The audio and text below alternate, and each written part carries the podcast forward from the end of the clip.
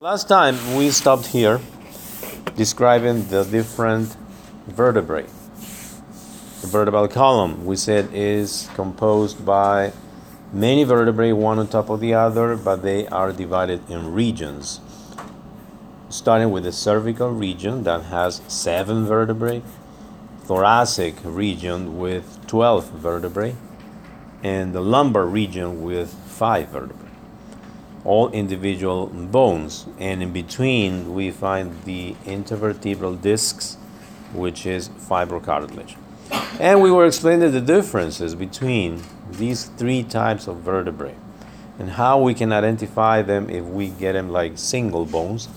Um, we we are able to identify them which region they belong to by examining some of the features. And we explained last time the differences regarding the body, which is bigger in the lumbar vertebrae and smaller in the cervical, the presence of the transverse foramen, which is only present in the cervical vertebrae. And this hole, this foramen, is for an artery, the vertebral or vertebral artery that brings blood into the brain um, when we get to that part, we'll see this system of circulation of the brain. Yes. I just noticed uh, every time uh, it's a hole uh, inside like a bone, it's a foramen, right? Yes. Yes, that's that's the meaning of foramen. Um, it's a Latin word for orifice, hole, opening. And if we see a lateral view of this vertebrae, then we can see other differences like the orientation of the spinous process. we say the spinous process is that bony projection that we feel in our backs when we touch in the midline and we feel the bone. That is the tip of the spinous process. For the lumbar vertebrae, this spinous process is thick, wide, and short. For the thoracic vertebrae, this spinous process is long and pointing downwards. And for the cervical is short, bifid. Spinous process has two points. And is also horizontal or pointing downwards a little bit. But that, that's, not the most important feature of the cervical vertebrae. If you want to find out if it's a cervical vertebrae, look for the transverse foramen. If it's there, no doubt. There may be some confusion between the last cervical and the first thoracic since they are one next to another. They are very similar. But the difference is given by the transverse foramen.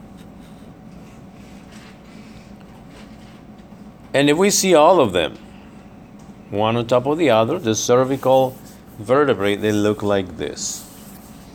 Notice the spinous processes of the cervical vertebrae. All the spinous processes are bifid,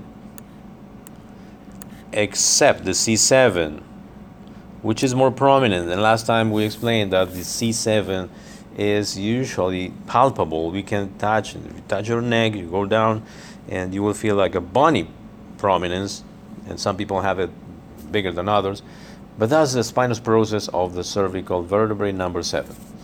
And by the way, it's a good import. It's an important marking when we perform physical examinations and notice we want to know uh, the lesions of the cervical spine, and we take that as a good uh, bone marking for that. Now we've been mentioning cervical vertebrae C3 to C7 because C1 and C2 are special, and actually they have its own name. C1 is called atlas, and C2 is called axis. And the term atlas comes from this character of the Greek mythology that was named Atlas. And this is a guy that is depicted in the pictures holding the whole, holding the world like this.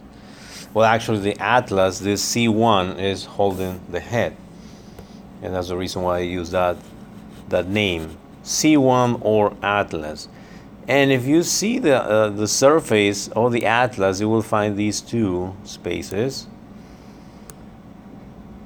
which are the point of contact for the occipital condyle of the occipital bone. That's where the occipital bone articulates with the C1. Number two is called axis because it has a particular characteristic that we will see in the next slides, in the next pictures. So Atlas, it has some features. It's the only vertebrae, the only vertebra that has no body. It has no body. It's like a ring, just like a ring. Neither a spinous process. No body, no spinous process. And if we go back, we can see this is where the body is supposed to be, but there's nothing. And there's no spinous process either. It's like a bony ring. And as I said, it contains lateral surface, I mean superior surfaces for the occipital condyles because that's where the skull rests on and articulates.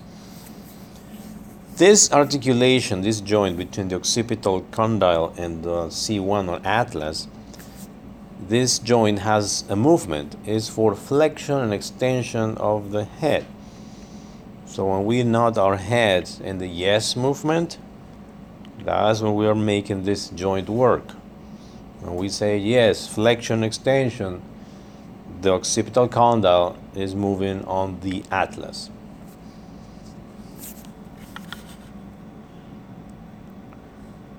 And that's a more amplified view of the C1 vertebrae where we see the superior articular facet, that's how it's called this surface, for articulation with the occipital condyle. And as you see, there is no body here and there is no spinous process, it's just a small eminence, prominence called posterior tubercle. Mostly it's just a ring, but still it has a transverse foramen as any other cervical vertebra.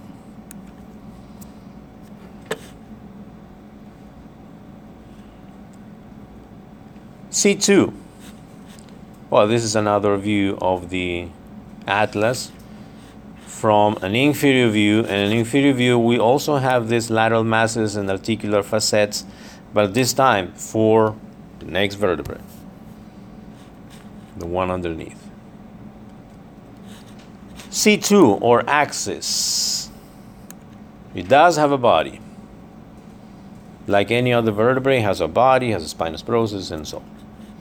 But the most uh, important feature of the axis is a prominence, is a bony prominence called dens. That projects upwards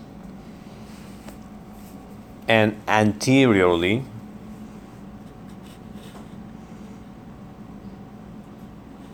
and it works as a pivot for rotation of the atlas. This joint between the atlas and the axis is the one that allows the movement, lateral movement, rotation, lateral rotation of the head. Because as we will see in the slides, well, this is a description of the parts of the C2. A superior view will let us see the facets for the atlas. And here is the dens it's like a pivot. It's like a bony prominence. It's called dens because dens means um, tooth. It actually looks like a tooth. And that's a photograph of it. And here you go. Look at this dens. Where is it? Here. This is the dens of the axis. And it's. If we continue this it will be like that. So it's actually like if this hand with my finger is the dens, Then the atlas, like a ring, comes in this way, and it moves in this way. So the dens works as a pivot, and the atlas moves and rotates over the pivot. And that's why it's called axis. So the movement of lateral rotation is movement of the atlas on the pivot like this, moving the whole head. So, and that dens is supported by a ligament, which is a band of connective tissue called transverse ligament. That is uh, in the atlas, but is holding the dens in place and allows this rotation of the head. That's the reason why these um, fractures or lesions of the neck are really dangerous because if you break one of these ribs, you can imagine you cannot make these movements. And if you make these movements, the pieces of bone can injure the spinal cord. And that's why it has to be immobilized in a very physiological position using those collars here and putting the neck in only one position. You cannot do the yes or no movement. You have to move the whole thing with your trunk. That's the idea of those collars. Immobilize completely these two joints. And of course, the rest of the cervical vertebrae.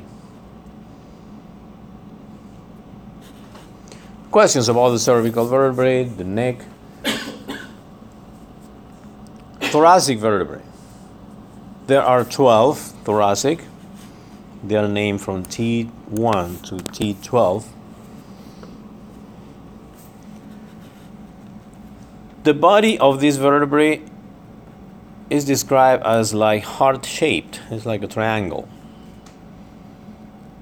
And it has facets for articulation with the ribs. That's the way we can differentiate the thoracic vertebrae. It has facets for the ribs, which are located in the body. If you see the body of the vertebrae and find these facets for the ribs, that means as a thoracic vertebrae. The vertebral foramen, the vertebral foramen is circular, and as we said, the spinous process is long, sharp, and is pointing downwards.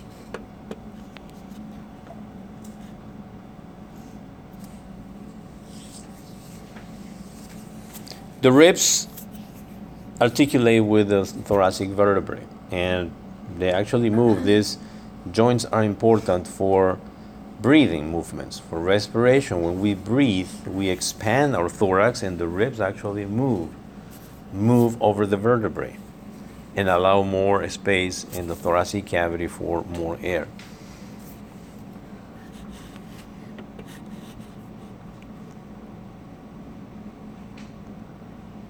A view of a couple of thoracic vertebrae are seen here. Um, we see the main markings, which are the spinous process, body of the vertebrae.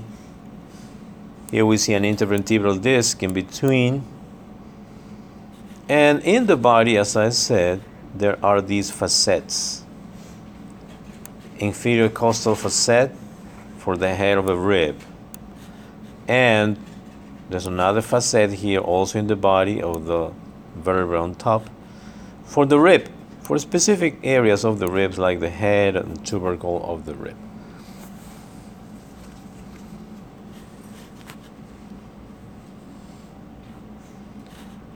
Lumbar vertebrae. The lumbar are named from L1 to L5. L1 to L5. And these are thick, strong bones. The bodies are very large. And the point is, this lumbar region is the one that supports most of the weight of the body. This is the point of equilibrium of our body. That's why last lecture we were explaining that if you have a uh, an accident and you jump from the roof and land on your feet, well, all the forces will converge in the lumbar vertebrae. That's the point of equilibrium. And it may break and, and, the vertebrae. Spinous processes are short, wide, flat. and it has articular facets for each of the lumbar vertebrae. They have a special feature that prevents rotation of the lumbar. So this lumbar area allows little rotation, not much. Vertebral column is able to move. I mean, these joints they allow movement in certain ranges, not too much. And we see the picture of two lumbar vertebrae. See the spinous process is thick, short, wide, and uh, the bodies are very large.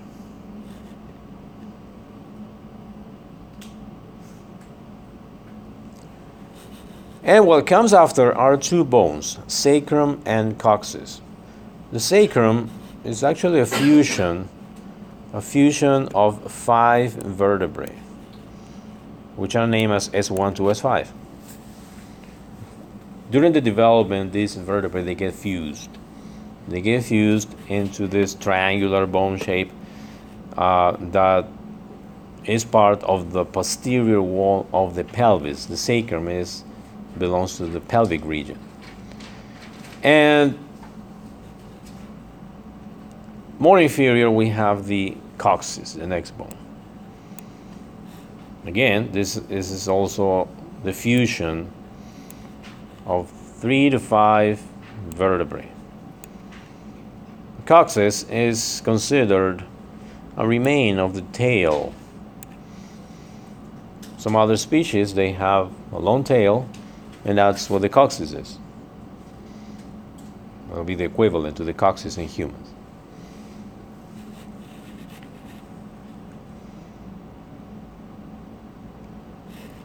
Quick view how they look. Sacrum is this triangular bone where we can still identify some ridges which is a place of fusion. This is where these bones got fused. And you can easily understand that this is the place of the intervertebral disc in other regions like the thoracic or lumbar.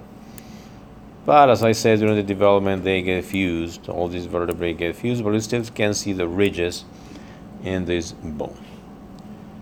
And all the transverse processes, they got fused also. They got fused and they received this name, ala, which means wing.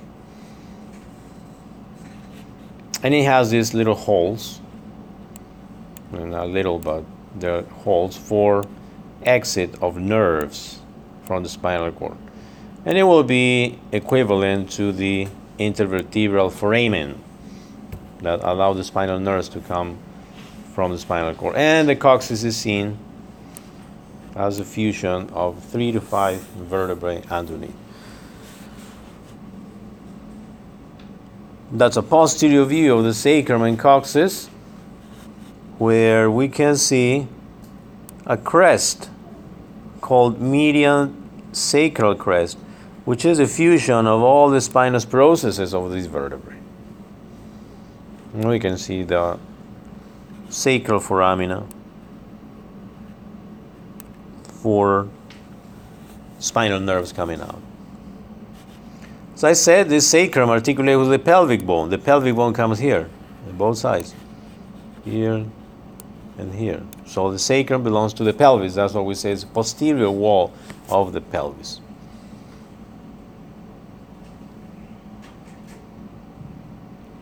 Okay, let's enter into the thoracic cage. This is the last part of the axial skeleton. The thoracic cage is composed by vertebrae of the thoracic region, the 12 vertebrae, the sternum or breastbone, and the ribs.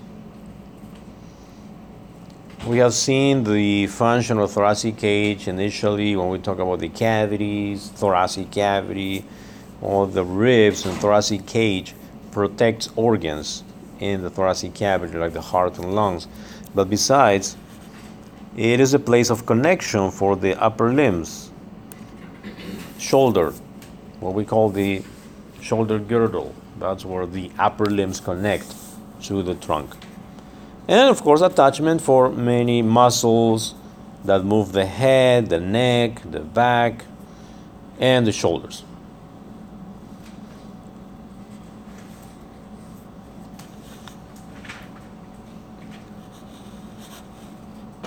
Here in the picture, we see the thoracic cage with all the components from an anterior view. What we see is anteriorly this bone called sternum.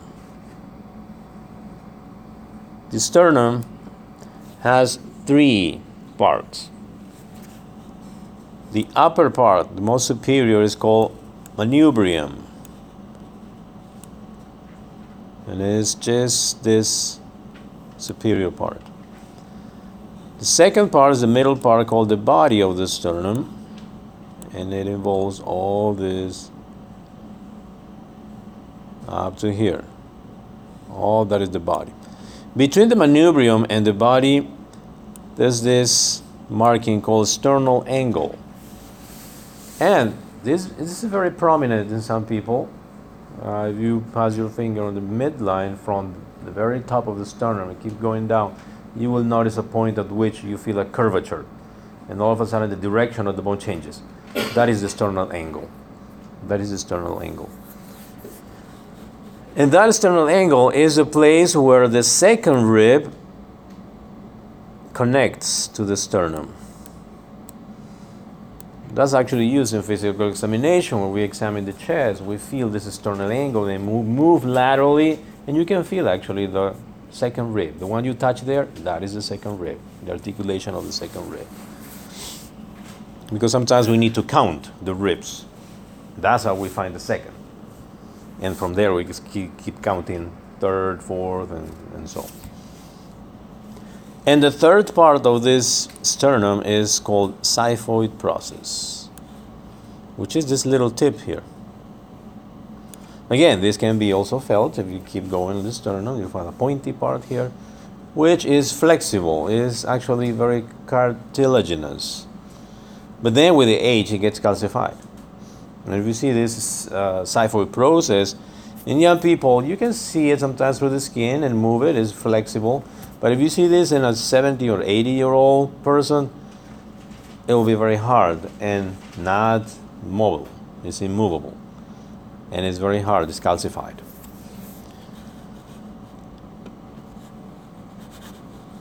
Here's xiphoid process seen as a cartilaginous and in blue color.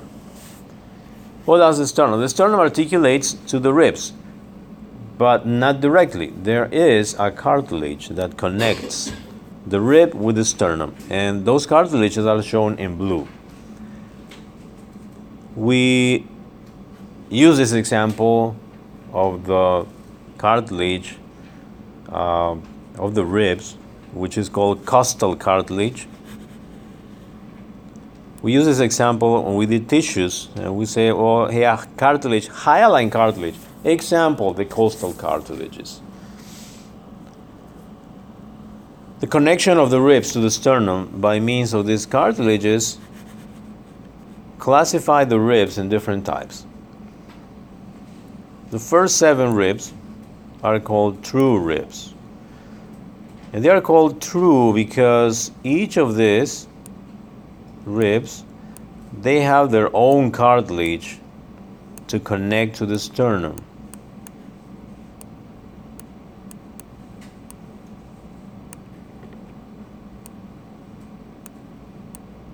What does the true ribs do? True ribs are called true ribs because they have their own cartilage connecting to the sternum.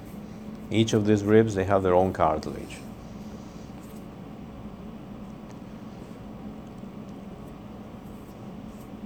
The ribs 8, 9, and 10 are called false ribs.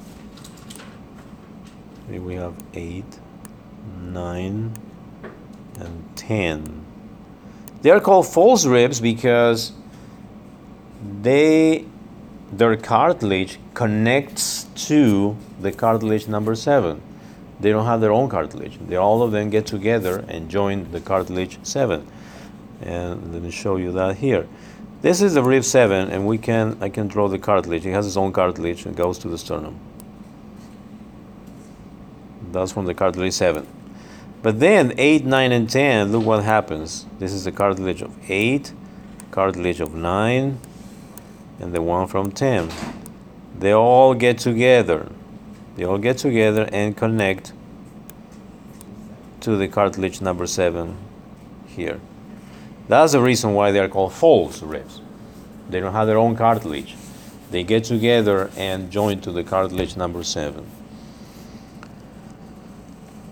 And the last two, 10 and I mean 11 and 12, they are called floating because they don't have any connection at all. They are floating. They don't have cartilage. They don't connect to the sternum.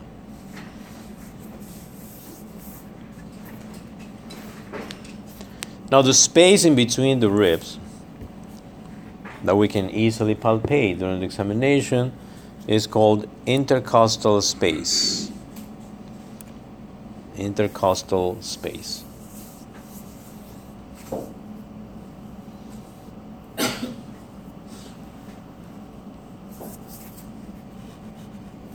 Okay, so let's move on. And this is just a description of all what we described in the picture. Um, the manubrium contains these clavicular notches because that's the place where the clavicle connects to the sternum. As we will see here, up here, clavicular notch. This part of the manubrium will connect to the clavicle that comes in this way.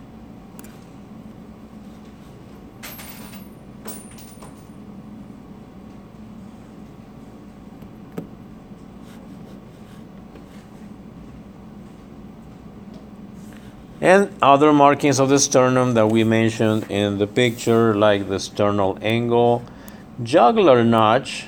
Jugular notch is just the superior border, of the manubrium, like we see here. It is labeled the jugular notch.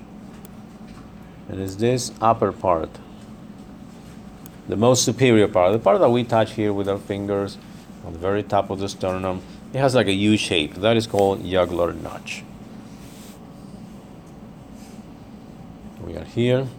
And xiphisternal joint is the name that we give the connection between the body and the xiphoid process of the sternum.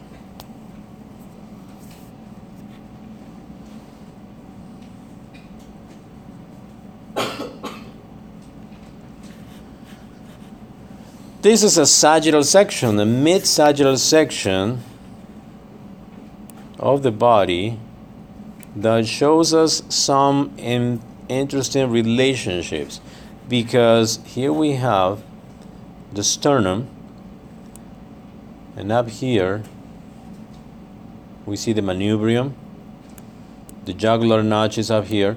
For this jugular notch, the top part of the sternum, if we trace a horizontal line, we are going to meet the vertebrae, thoracic vertebrae number two at this level.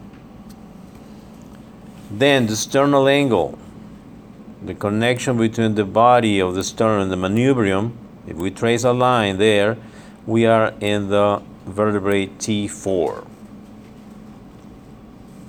And the xiphoid process, which is here, will be at the level of the thoracic vertebrae number 9. These are important relationships that we use again during the physical examination to determine different levels in the body.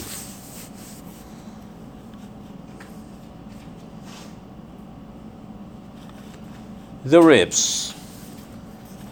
As we saw in the picture, there are 12 pairs. They all attach to the bodies and transverse process of the thoracic vertebrae. two vertebral, I mean two ribs from 1 to 7. False ribs 8, 9, and 10. And floating ribs 11 and 12.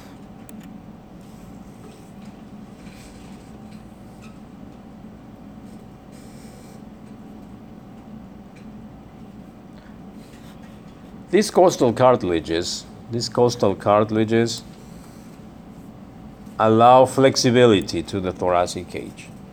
And thanks to them is that we can breathe and expand our lungs. If this costal cartilage were calcified, if there were just ribs connecting to the sternum, we won't have we wouldn't have much elasticity or flexibility to breathe. That's one of the reasons why when we age and get older, this cartilage actually gets calcified. Not completely, but at some point it may limit the expansion of the thorax. And that limits, of course, the respiratory functions. In some people, when they get older, the amount of air that they can breathe decreases because the thorax is not so flexible anymore. And thanks to them is that we can perform also the maneuvers of CPR, the chest massage, chest compressions. We actually compress really hard, and uh, we can squeeze the heart. Following this, we actually have to compress like one or two inches deep in order to reach the heart. And these are views of the ribs connecting to the vertebrae first. You see the head of the rib here is called the part that connects to the vertebrae. And part of this head is articulated to this vertebra the other part of the head to the vertebrae underneath. So the head of the rib gets in between two thoracic vertebrae actually. And we see this facet from the thoracic vertebrae free because that rib has been removed at that point. And the tubercle of the rib connects to the transverse facet located in the transverse process of the thoracic vertebrae. We see that tubercle connecting to the transverse process right here. And these ribs are flat bones, long but flat, as you see here. This have a cross section, and it has this appearance. There is a depression here seen from this view called the costal groove. Because here in the costal groove we will find blood vessels and nerves called intercostal vessels, intercostal nerves. And they are bringing circulation along the rib to the anterior part of the chest. And anteriorly, we see this rib connecting to the costal cartilage and to the sternum.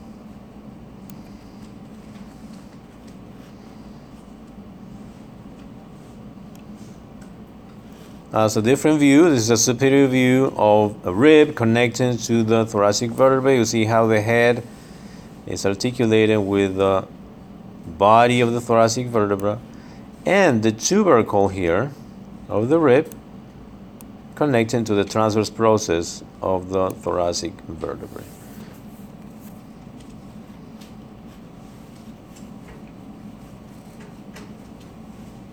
That's a photograph of the ribs and how they look. We'll try to see, I'll try to see if I can get some ribs, loose ribs, so you can see all these parts. And the connected ribs, you can see them in these the keltons that we have here. We have four in the room now. Questions about the axial skeleton? Yeah, we can move to uh, to the appendicular skeleton. See, upper limb, lower limb, and the shoulder girdle and the pelvic girdle, the connections with the trunk. Appendicular skeleton. There are two girdles or connections the pectoral girdle or shoulder, where the upper limbs attach to the trunk, and the pelvic girdle, where the lower limbs attach to the body trunk.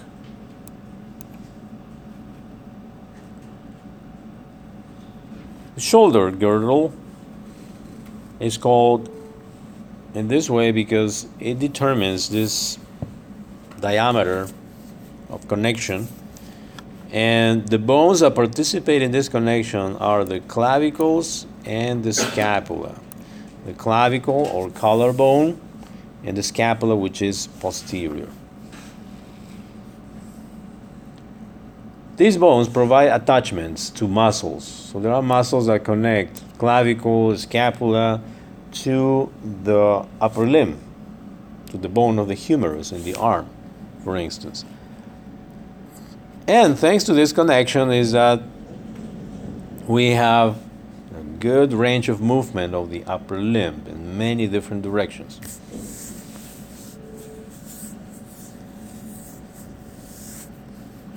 The connection of the humerus with the trunk is by means of these bones, the scapula and the clavicle, and it is considered a socket. It's a joint called a socket because it's a ball and socket, and the ball allows different movements and different directions and different ranges of movement.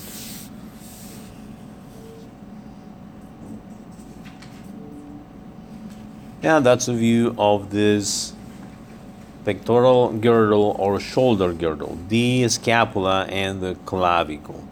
Here we have the clavicle and the scapula is posterior. But this anterior view, let us see, this is the humerus, the bone of the arm. This ball is called the head of the humerus, and that connects to the scapula. The scapula has a socket for that and the scapula connects to the clavicle here. This is called acromioclavicular joint, or most known as the AC joint. You can see all this in the articulated skeletons that we have here. You can even move the upper limbs and see all this, how they articulate to each other. So the collarbones or clavicles they are bones that have the shape of an S. And that shape, that shape determines two ends. The sternal end, that of course articulates with the sternum, and the acromial end, which articulates to the scapula. The acromial end is flat and wide that's how you, you recognize it. And the sternal end is thicker and more round, it's not flat.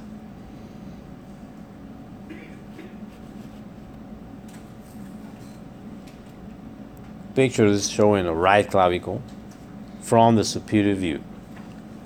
But if we see an inferior view, we will notice that there is like a groove here and it looks more bumpy or irregular because of two things.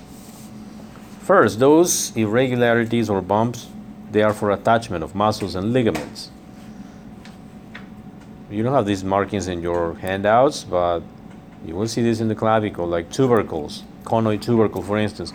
This is for attachment of ligaments. And those are like irregularities that you will see in the inferior view of the clavicle. And this kind of groove that you see here is important because that's where a very important blood vessel runs. Subclavian arteries, subclavian veins, which are very large blood vessels. The scapula or shoulder blade. The scapula has three borders, three angles, it's like a triangle, with many bone markings. The main features or markings are the spine, which is posterior,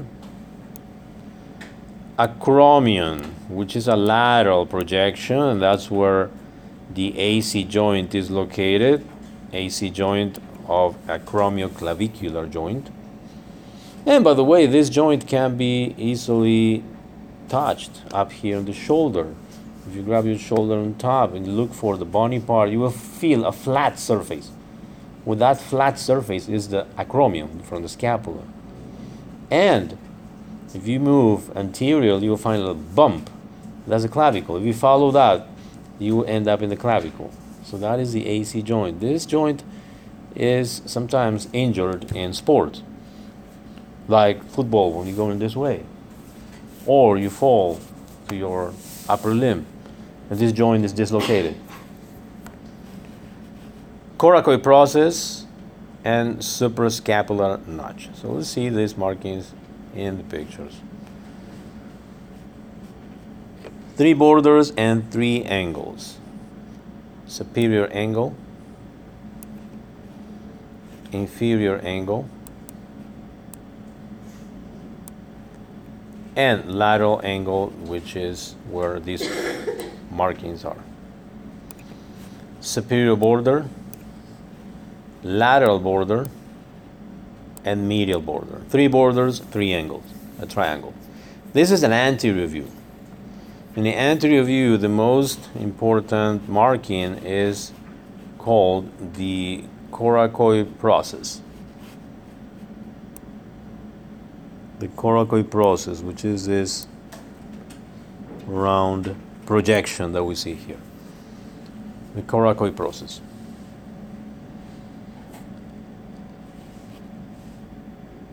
And we can see the suprascapular notch here, which is a, a space, a notch for blood vessels, blood vessels and nerves that go through this space. A posterior view, posterior view will allow us to see the spine, which is one of the markings that we describe in the slide. The spine is a bony ridge which is posterior. It can easily be touched also in the back when you go and the shoulder go to the back, you feel that ridge of the spine. If you follow that spine, you will reach the acromion, which is this lateral projection that gives us a flat surface of the shoulder. Coracoid process can be seen from the posterior view, but remember it's an anterior projection, anterior bony projection. You can also see the suprascapular notch from posterior view. And there are two spaces here. The space on top of the spine, which is called the supraspinous fossa, and the space under the spine, all this space, which is called the infraspinous fossa. These spaces is where muscles are located and two important muscles, supraspinatus and infraspinatus. We'll study those muscles later on. And those muscles are part of a group of muscles that is known as the rotator cuff muscles, which are also injured, very injured, commonly injured in sport. Muscles that move the arm, the humerus, like this. Make rotation of the head. When we do this, we are working these muscles. And those muscles are located in this spaces, supraspinous fossa, infraspinous fossa. And the lateral view of the scapula will let us see the articular surface for the head of the humerus. That is called the glenoid cavity. The glenoid cavity. It's a semicircular, not completely, but partially and you can see how the head of the humerus, you can see an articulated skeleton, how it fits there, and how it can rotate and move like a ball and socket joint.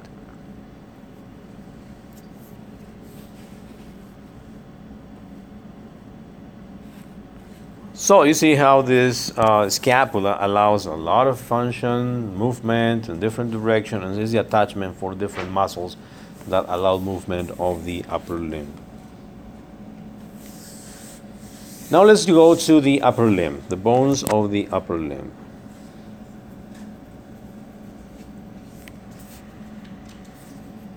Any question, any comment to this point?